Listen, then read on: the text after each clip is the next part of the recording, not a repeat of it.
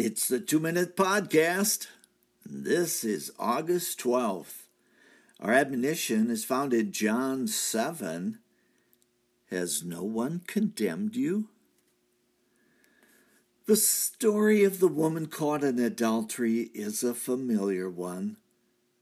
We feel sorry for her, but you know, some somehow we're a little indignant when we pass our judgment.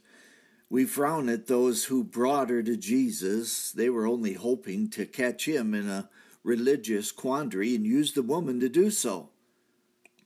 The woman went on her way forgiven, and the men would leave the encounter with their sorries in a sack.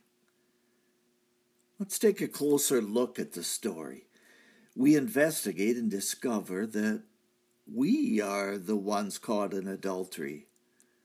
Are you shocked? You shouldn't be.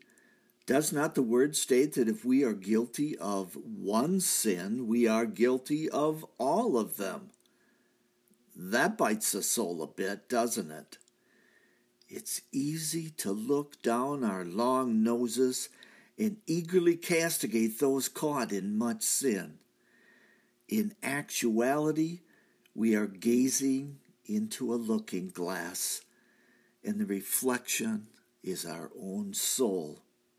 Yes, adultery is a sin, but so is lying and cheating and stealing, covetousness, idolatry, and the list goes on and on and on.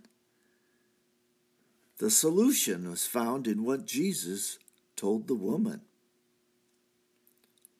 Stop sinning, repent, sin no more. That's a two minute podcast. I am Michael Foskey.